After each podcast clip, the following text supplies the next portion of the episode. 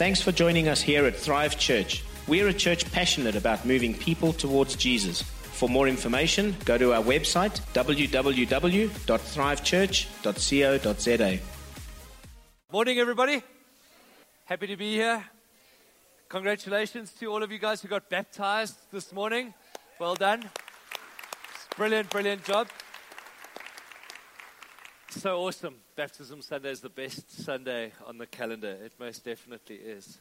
And if you're a guest with us, welcome. If you're here to watch a family member or a friend, we're glad you're with us. We hope that you've been welcomed and that you've been made to feel welcome and uh, you're here for a reason. God's got a word for you this morning. He wants to speak to each one of us individually. Hey, can I ask us to stand quickly because we're going to pray about something?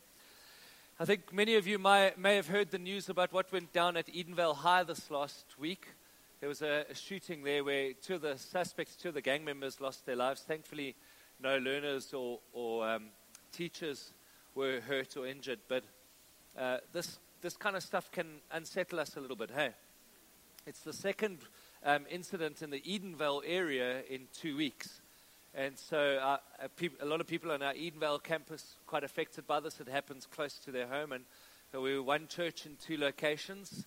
And so when one, one body is hurting, we, we press in and we pray. Hey, I want to encourage us to pray this morning. Um, the Word of God tells us in 2 Timothy 1, verse 7, that we don't have a spirit of fear, but a spirit of power, love, and a sound mind. And when stuff like this happens, the church doesn't get fearful, the church, get, the church gets prayerful. Are you with me? And we pray into the stuff. So come, let's pray together. Maybe you could stretch your hands and your hearts to heaven, and let's ask God for His touch. Father, we pray this morning as the church, we come together. We, we ask you, Father, would you fill each person affected and their families? Would you fill them with your grace and your peace, and would you comfort them at this time? And then, Father, we come against any evil. We come against this evil that would want to target schools. We come against that in the name of Jesus. Lord, we won't get fearful, we'll get prayerful. Lord, we come against that. We take authority over that evil in the name of Jesus. We don't wrestle against flesh and blood, but against principalities and powers and rulers of darkness in the spiritual realm. And so we take spiritual authority over that stuff now in the name of Jesus. And we ask you to stop it in its tracks, Father. We pray that no further evil like this would be proliferated, that it wouldn't continue, that there would be none of this going on. We pray, Father, for your hand of protection over our schools our preschools, our primary schools, our high schools, our colleges, our universities, our churches, our places of civic interest, our community halls, these places where people gather, would you have a hedge of protection around them? Father, as we rebuild our country, would, we, would you stop this kind of stuff in its tracks? In Jesus' name. And everybody in 10 o'clock said, Amen. Amen. Amen. Say hi to somebody quickly as you turn around and have your seat.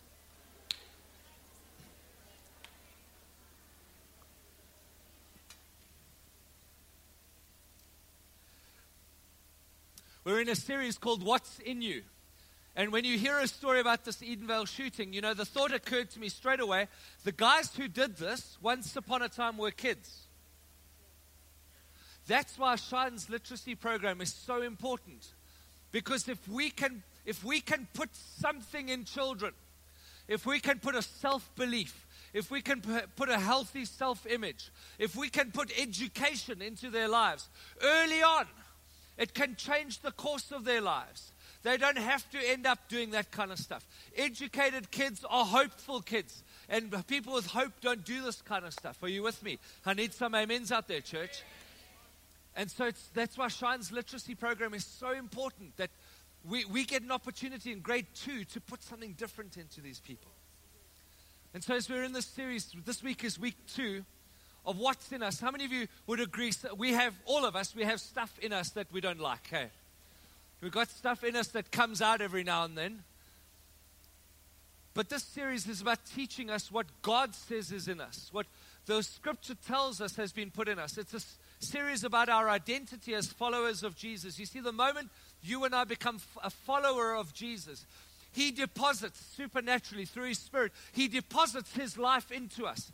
The Spirit of God begins to live and breathe in our lives. He begins to work in our lives. He, the life of Christ begins to show through us, begins to work in us, begins to change the atmospheres and the environments in which we find ourselves. You can change the atmosphere of a room as a follower of Jesus just by walking into that room. This series is about teaching us to walk in that, to understand what it is that He's put in us, to not live in the stuff that was dead and buried.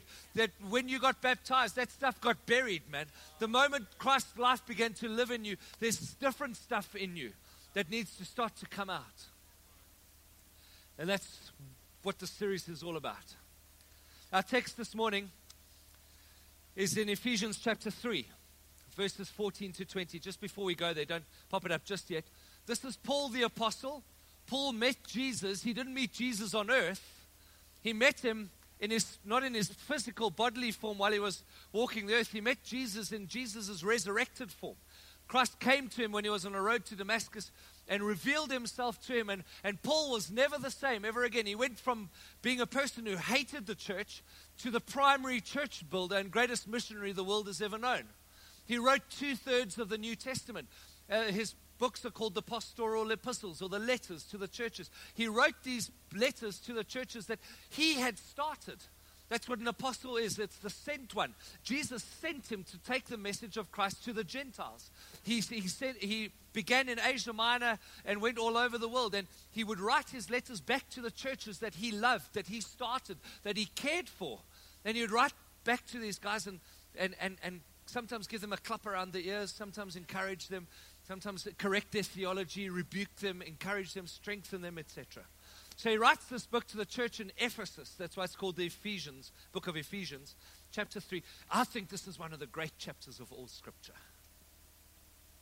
He writes in verse 14 So I kneel humbly in awe before the Father of our Lord Jesus, the Messiah, the perfect Father of, our, of every father and child in heaven and on the earth. And I pray that now, anytime you see words in, in, in a certain color, I want you to know that he's describing something that's in us, right? And it's the attribute that's in us. So he goes, I pray that He would unveil within you, so it's, this is in you. What's in you? The unlimited riches of His glory and favor. You with me? And supernatural strength floods your innermost being. What's, what's in your innermost being? Supernatural strength with His divine might and explosive power. Then, by constantly using your faith, the life of Christ will be released deep inside of you. What's inside of you? The resting place of His love the life of Christ. Are you tracking with me this morning, 10 o'clock? And it will become the very source and root of your life. Then you'll be empowered to discover what every Holy One experiences the great magnitude of the astonishing love of Christ in all its dimensions. How deeply intimate and far reaching is His love. How enduring and inclusive it is. Endless love beyond measurement that transcends our understanding. This extravagant love, what's in you? It pours into you his extravagant love until you are filled with overflowing with the fullness of God. Never doubt God's mighty power. What's in you? His mighty power. And to accomplish all of this, He will achieve infinitely more than your greatest request your, uh, your most unbelievable dream and exceed your wildest expectations. He'll outdo them all, for his miraculous power constantly energizes you. I encourage you to be responsive to this this morning and to take notes because you will retain more of this, and we need more of this in us, don't we?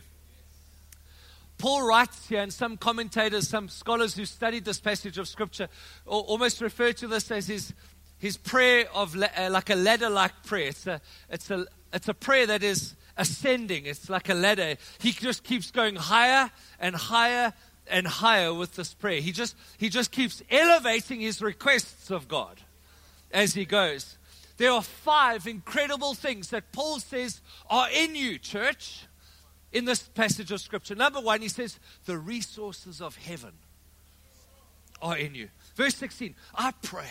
Okay, look, he goes, he's, like, I pray, I pray. First, first rung of the ladder, that he would unveil within you the unlimited riches of his glory and favor. In other words, that you would understand that the resources of heaven are in you.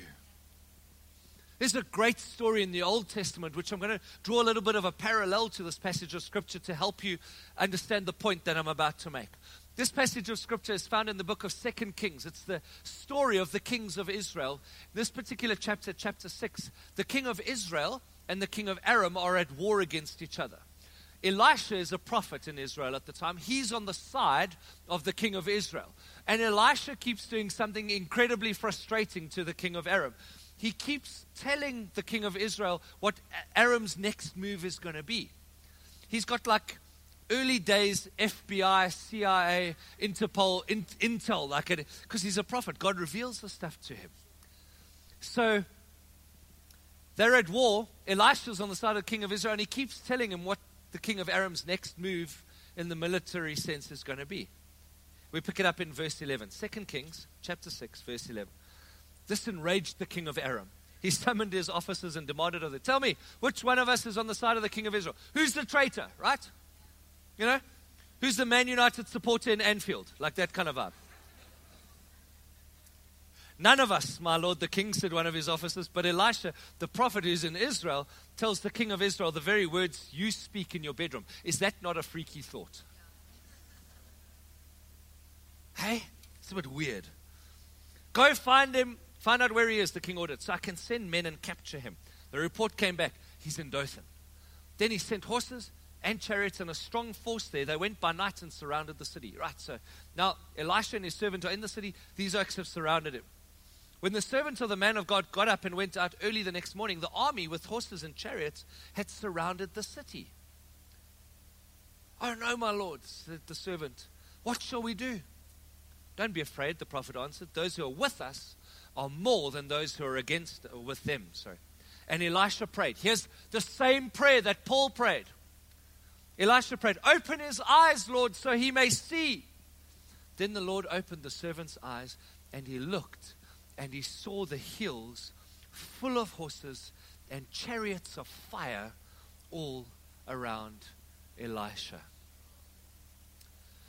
Elisha prays this prayer for his servant Lord, open his eyes so he can see with spiritual eyes what he's got at his disposal, that the armies of heaven are at his back.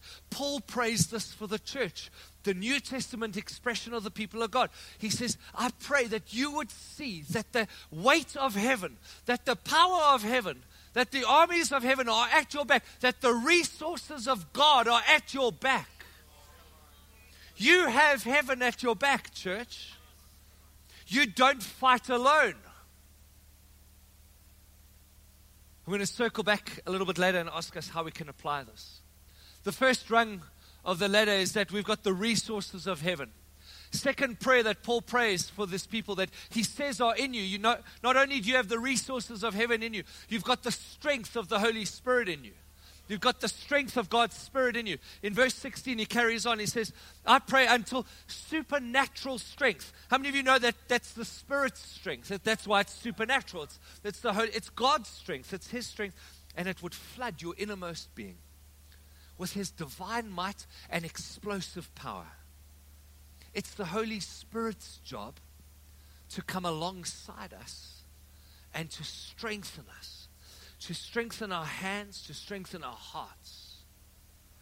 So often, and we're speaking to somebody here this morning, so often we live in our own strength.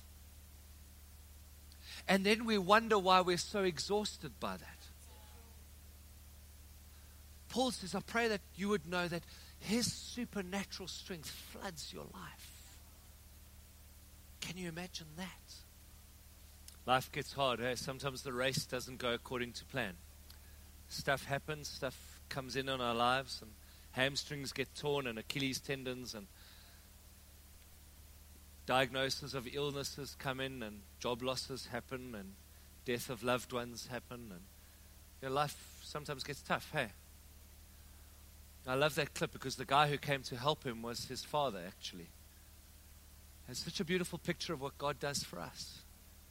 He comes alongside of us, doesn't run ahead of us, doesn't push us from behind, you know, comes alongside of us, gives us the assurance that we can finish the race. You don't have to limp alone in this life. We have access not only to the resources of heaven, but the supernatural strength of His life. Can I ask you this morning, are you limping alone in your faith? That's why it's so important to be together. Every, Sunday we get strengthened in our faith. Holy Spirit comes alongside us like that and, and just keeps carrying us a bit.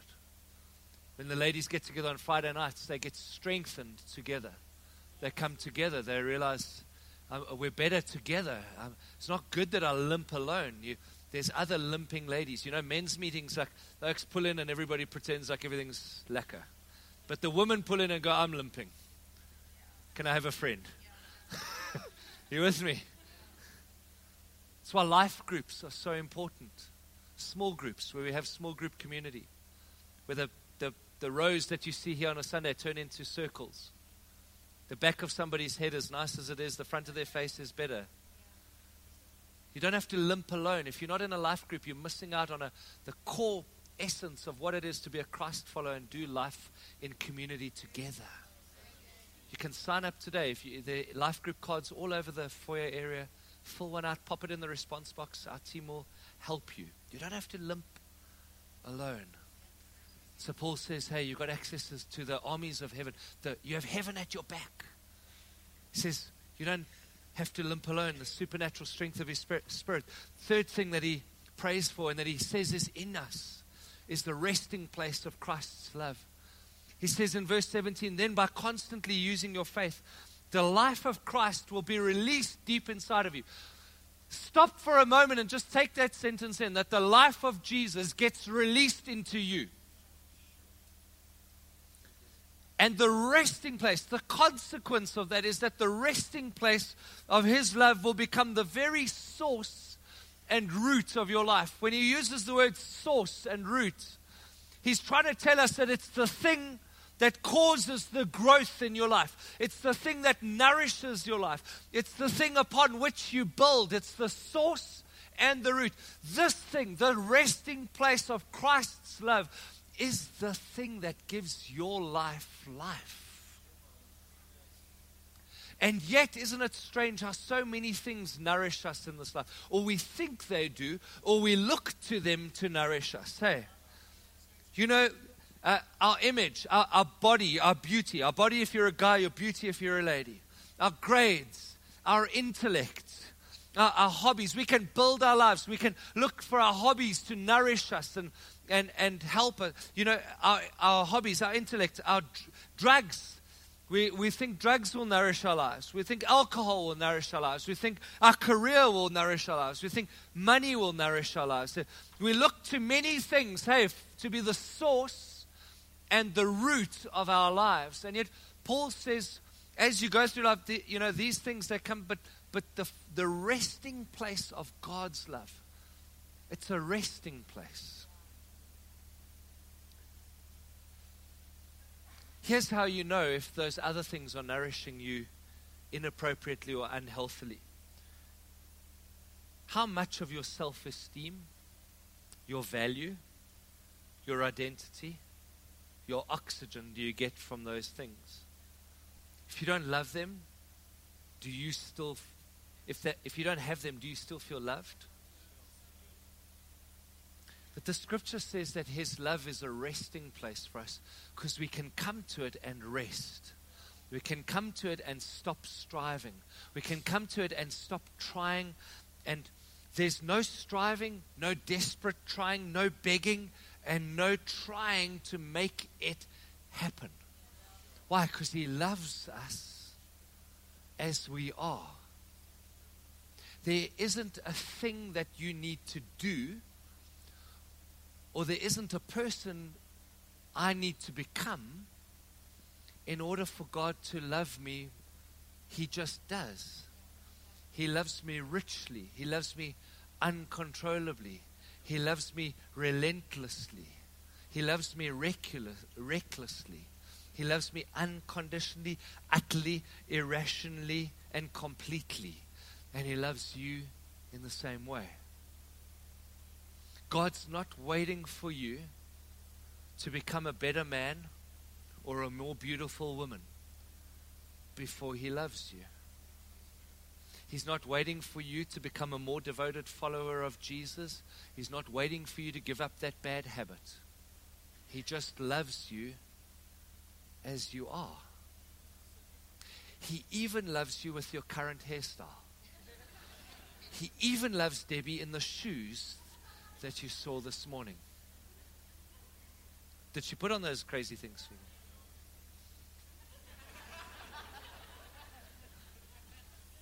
He loves you no matter what music you listen to or what movies you love. Are you with me? Pastor Candace and I have had to transition um, two churches and take on leadership of two churches, this campus and the Edenvale campus, in the space of like four or five years.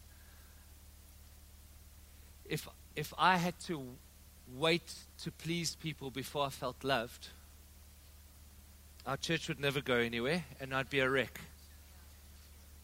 Because this one likes the music like that. This one wants to sit here. That one wants to be closer to the aircon. That one wants to be at the. This one. That one likes torn jeans. This one likes neat jeans. I mean, ah, oh, for goodness sake. Church is not about our comfort. So I have to be secure in my chickenness, you know? I have to be I have to be confident, you know. Somebody write me an email. I don't like what you wear. I don't care. Is send. you know what I'm saying? Like, like you, you just got to. You know what I have to say to myself? At least you love me, Jesus. And I don't need to do anything. I don't have an image to uphold. I don't have a body to build, a career ladder to climb, or a person to please. I have to live for an audience of one. Are you with me? And that's what it means to have a resting place of His love. So He says, You've got access to the resources of heaven, right? You've got access to the strength of His Spirit. He says, You've got access to the resting place of His love. Then Paul writes and he says, Hey, and there's like this extravagant love that Jesus has for you, which is the fourth one the extravagance of God's love. The extravagance of His love. Paul writes and he says, in the New International Version, he, he prays that we would know how high and deep and wide and long is the love of God. Okay? How high, how deep, how wide, how long is his love. There was an interesting story about a man who was a prisoner for his faith in the Crusades. Um, he was the Spanish Inquisition was happening. He was taken captive for his faith. And Napoleon's armies came in a little bit after the Spanish Inquisition ended in Spain. Napoleon's armies came in, and they discovered this dungeon. It was deep underground. They, they discovered this dungeon, and as they discovered this dungeon, they saw a few things. They, they saw this, this, this chain, this metal chain bolted to a wall. And then they found the end of it, and this, they saw that the end of this chain was, was connected to what was left of this man, just his ankle bone. They found a, a raw chain bolted into a wall of a dungeon connected to an ankle bone. That was all that was left of this guy. All of that was left. And then they saw something interesting. Scraped and carved and etched into the wall of the dungeon where he was. He had drawn a cross. And above the cross it said height. Below the cross it said depth. On the left, it said length. And on the other one, it said width. he knew, even in the midst of that, how high and deep and wide and long is the love of God. He had experienced it for himself. Amazing to think that Paul prayed for Christ followers. And 1,800 something years later, a Christ follower in a jail cell would experience the very thing that Paul prayed for that they would know how high and deep and wide and long is the love of Christ. What's in you? The extravagance of his love. Broad enough to encompass all mankind, long enough to last for eternity, deep enough to pardon the darkest sin, high enough to exalt him to heaven. Another prisoner also penned this poem in a dungeon one day. Nobody's sure of his name or her name. He said, Could we with ink the oceans fill, and were the skies of parchment made? Were every stalk on earth a quill, and every man a scribe by trade? To write the love of God above would drain the oceans dry, nor could the scroll contain the whole, though stretched from sky to sky. What's in you? The resources of heaven. That's what's in you. The resting place of His love, the extravagance of His love, the strength of His Spirit. That's what's in you and in me. Lastly, Paul writes and he says in verse 20 Never doubt God's mighty hand to work in you. And to accomplish all this. In other words, everything I've prayed up till now. Never doubt God's mighty hand to accomplish in you the strength of His Spirit, the resources of heaven, the extravagance of His love, the resting place of His love. Never doubt His ability to work that in you. And He says, and He will achieve, watch the, watch the wording. This is like exaggerated wording. He will achieve infinitely more than your greatest request, your most unbelievable dream, and exceed your wildest expectation. Sorry, imagination. He'll outdo them all, for his miraculous power constantly energizes you. He goes, uh, He can do what you ask, He can do more than you ask, and He can do infinitely more than what you ask. Now, I look at that and I think to myself, was Paul just having a good day when he wrote that? You know, I mean, was Paul on, did Paul take some substance that made him just feel great that day? Like, why? Was he exaggerating? Or was there something to what he was saying here?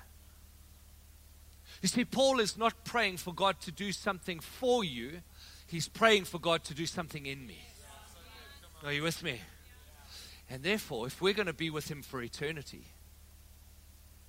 God definitely has infinite time in which to accomplish the infinitely more that he says he's going to do. He's more than capable of doing all that He needs to do in your life because He's got all the time in the universe to do it. Are you with me? Let me give you five application questions this morning that'll help you realize how this applies to your life on Monday. Five application questions. What, number one, when it comes to the resources of heaven, let me ask you the question, church. Hey, what could be today what could happen in your life, what could be if you saw with eyes that could see today that you have the resources of heaven at your back. What endeavor would you pursue? What chance would you take? What new thing would you start? What change would you effect? What boldness and bravery could it unlock in your life? What battle would you fight because you're up for it? If you realized you had heaven at your back, if you realized the armies of heaven were right behind you, if you realized you had access to the resources of heaven, what, what would you be up for that up till now you're not? Come on, what vision could God unlock in your life if you could see bigger, if you could realize what's behind you? We think so small, we think so isolated, we think so siloed, we think so limited, we think so human, we think so so much lower than what God would have us think. Come on, let me ask you what could be in your life? What new business do you need to start? What, what new thing do you need to tackle? What change do you need to effect in your life? What, what thing is it that God's asking you to get going on? What battle do you need to fight that you come on, what addiction do you need to tackle? What could be? What could be in your life? I need some amens out there. Second question when it comes to the strength of His Spirit, can I ask you this? Are you limping alone? Unnecessarily alone? Why don't you ask Him to fill you with His Spirit? Even now, even now, where we are, just shoot a prayer to heaven. God, Holy Spirit, would you fill me with your strength right now? And then make a decision to not limp alone. Make a decision to get into a small group. Make a decision to get into a serving team where, where everybody's doing life together.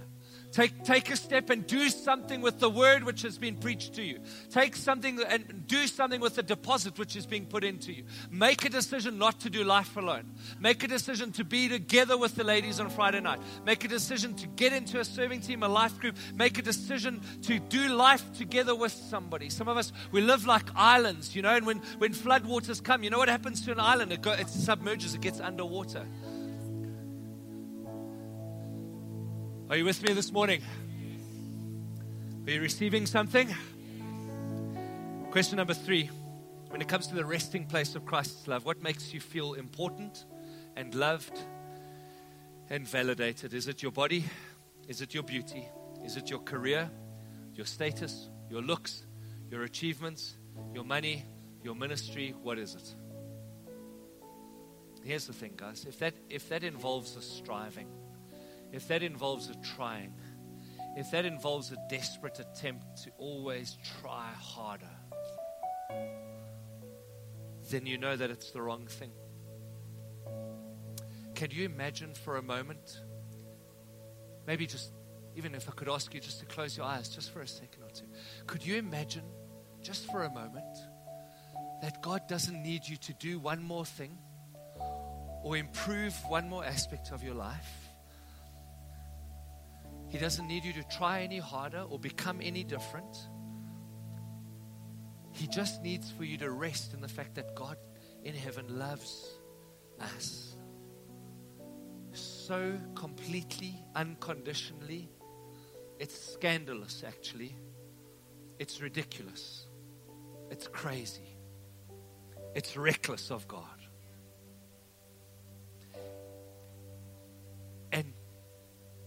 In that moment for you to just know and hear from Him that you are enough exactly as you are. You're enough. You're enough. You're enough as a mom, you're enough as a husband, you're enough as a wife, you're enough as a father. You're enough as a daughter, as a friend. You're enough as a boss. Just are enough.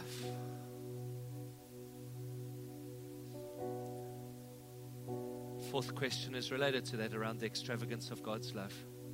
You can look up at me. Thanks, everybody. Imagine that we would stop trying to grasp His love and understand it and simply set our hearts on experiencing it. I don't know about you, but I like to try and understand things. And what I don't understand, I don't enter into. What I don't understand, I stay away from. What I don't understand, I don't push into. What I don't understand, I get afraid of. And sometimes, because we don't understand God's love, we leave it on the side. We put it on the shelf and say, I'll, I'll grab it when I need it. you know?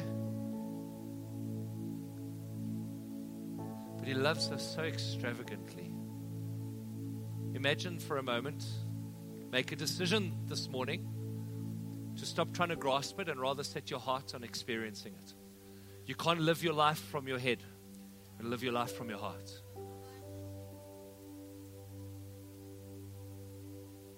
Out of the overflow of the heart, the mouth speaks. Heart is the wellspring of life. From it flow the issues of life. And lastly, the power of God's hand. I want to ask you to flip your prayers on their head can I ask you to pray for God to do something in us, then through us, and then for us? Because we get the order wrong. Hey, we go, God, would you do something for me? Oh, yeah, and it'll be cool if you could do something in me. And, yeah, that'll be rad if I could do something through me. You know, that'll be cool. But imagine for a moment you prayed differently. God, would you do something in me? Work in me, and then work through me, and then do something for me. It's a fundamentally selfless way of living. God, your kingdom come, your will be done on earth in this body, in this temple, in this place. Do something in me first, then do something through me. And then, God, I know you'll do something for me. This message was recorded live at Thrive Church. We hope that it inspired you to move towards Jesus.